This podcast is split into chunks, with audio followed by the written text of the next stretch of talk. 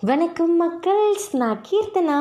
நம்ம டீ டாக்ஸில் கதையில் என்ன ஆச்சுன்னு பார்ப்போம் மெழுகுவத்தி எடுக்க சென்ற பூங்குழலி வரவில்லையே என்று ஜோதி தவித்து கொண்டிருக்கும்போது இதோ வந்துடுறேன் டாக்டர். தீப்பெட்டி எங்கே வச்சேன்னு தெரியல. அவள் குரலை கேட்டதும் ஒரு வகையில் அப்பாடா என்று இருந்தது ஜோதிக்கு. பின்பு மெழுகுவத்தியோடு வந்தாள் பூங்குழலி. தன் தாயை காண்பித்தாள். அவர்கள் நல்லா உறங்கிக் கொண்டிருந்தார்கள். பின்பு பல்ஸ் செக் பண்ணினாள் ஜோதி. நார்மலாக தான் இருந்துச்சு. ஓ சரியாச்சு போல டாக்டர். ஆனால் இப்படி தான் திடீர் திடீர்னு அவங்களுக்கு மூச்சு திணறல் வருது. ஏதாச்சும் மாத்திரை ஊசின்னு போடுங்க டாக்டர் என்றதும் தன் மெடிக்கல் கிட்டை திறந்து ஊசியை எடுத்து அதை அம்மாவின் இடுப்பில் போட்டாள்.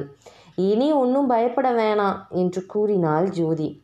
ரொம்ப நன்றி டாக்டர். இந்த நேரத்தில் வந்து உதவுனது. ஒரு காப்பியாச்சும் சாப்பிட்டு போங்க என்றதும் இல்லை இல்லை வேணாம் நேரமாச்சு நான் கிளம்புறேன் என்றாள் ஜோதி. பின்பு பூங்குழலி ரொம்ப வற்புறுத்த சரி என்று ஒப்புக்கொண்டாள்.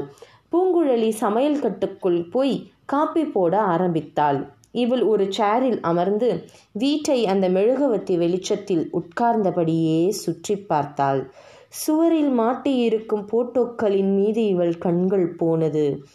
ஒவ்வொன்றாக பார்த்திரு பார்த்து கொண்டு வந்தாள். ஒரு போட்டோவை பார்த்ததும் பயங்கர ஷாக் சற்று உற்று நோக்கினாள். அதில் இருந்தது பூங்குழலியின் உருவம். ஆம் அவளேதான். ஃபோட்டோவிற்கு பொட்டும் மாலையும் போட்டு இருந்தது ஜோதியின் இதயம் ஒரு நிமிடம் நின்றுவிட்டது. அவசர அவசரமாக தனது கிட்டை எடுத்துக்கொண்டு அந்த இடத்தில் இருந்து எப்படியாச்சும் தப்பிச்சிடணும்னு நினைத்தாள்.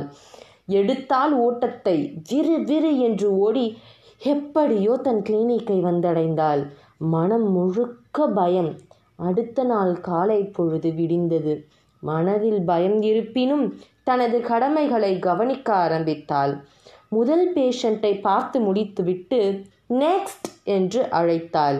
அங்கு வந்ததோ பூங்குழலி முகமெல்லாம் வேர்க்க ஆரம்பித்து விட்டது இவளுக்கு. போங்க டாக்டர் உங்கள் மேலே கோவம். நேத்தி ராத்திரி காப்பி கூட குடிக்காம கிளம்பிட்டீங்க என்று வருந்தினாள் பூங்குழலி.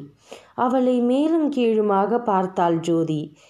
ஏன் டாக்டர் அப்படி பார்க்குறீங்க? இல்லை நேற்று உன் வீட்டில் ஃபோட்டோ பார்த்தேன்.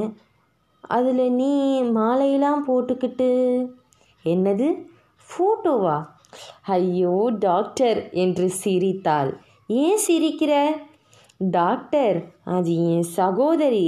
நாங்கள் ரெட்ட பிறவிங்க அவள் பேர் கார்குழலி போன வருஷம் லாரி ஆக்சிடெண்ட்டில் இறந்து போயிட்டா. இதுக்கா பயந்து ஓடி வந்தீங்க? என்று சிரித்தாள் பூங்குழலி. ஐயோ கடவுளே என்று சிரித்தபடியே தலையில் அடித்துக்கொண்டு இதுக்கா இவ்வளோ பயந்தோம்? சே என்று நினைத்தவாறே நெக்ஸ்ட் என்று தனது பணியை ஆரம்பித்தாள். இதோடு நம்ம கட கதை முடியுது. Tata bye bye.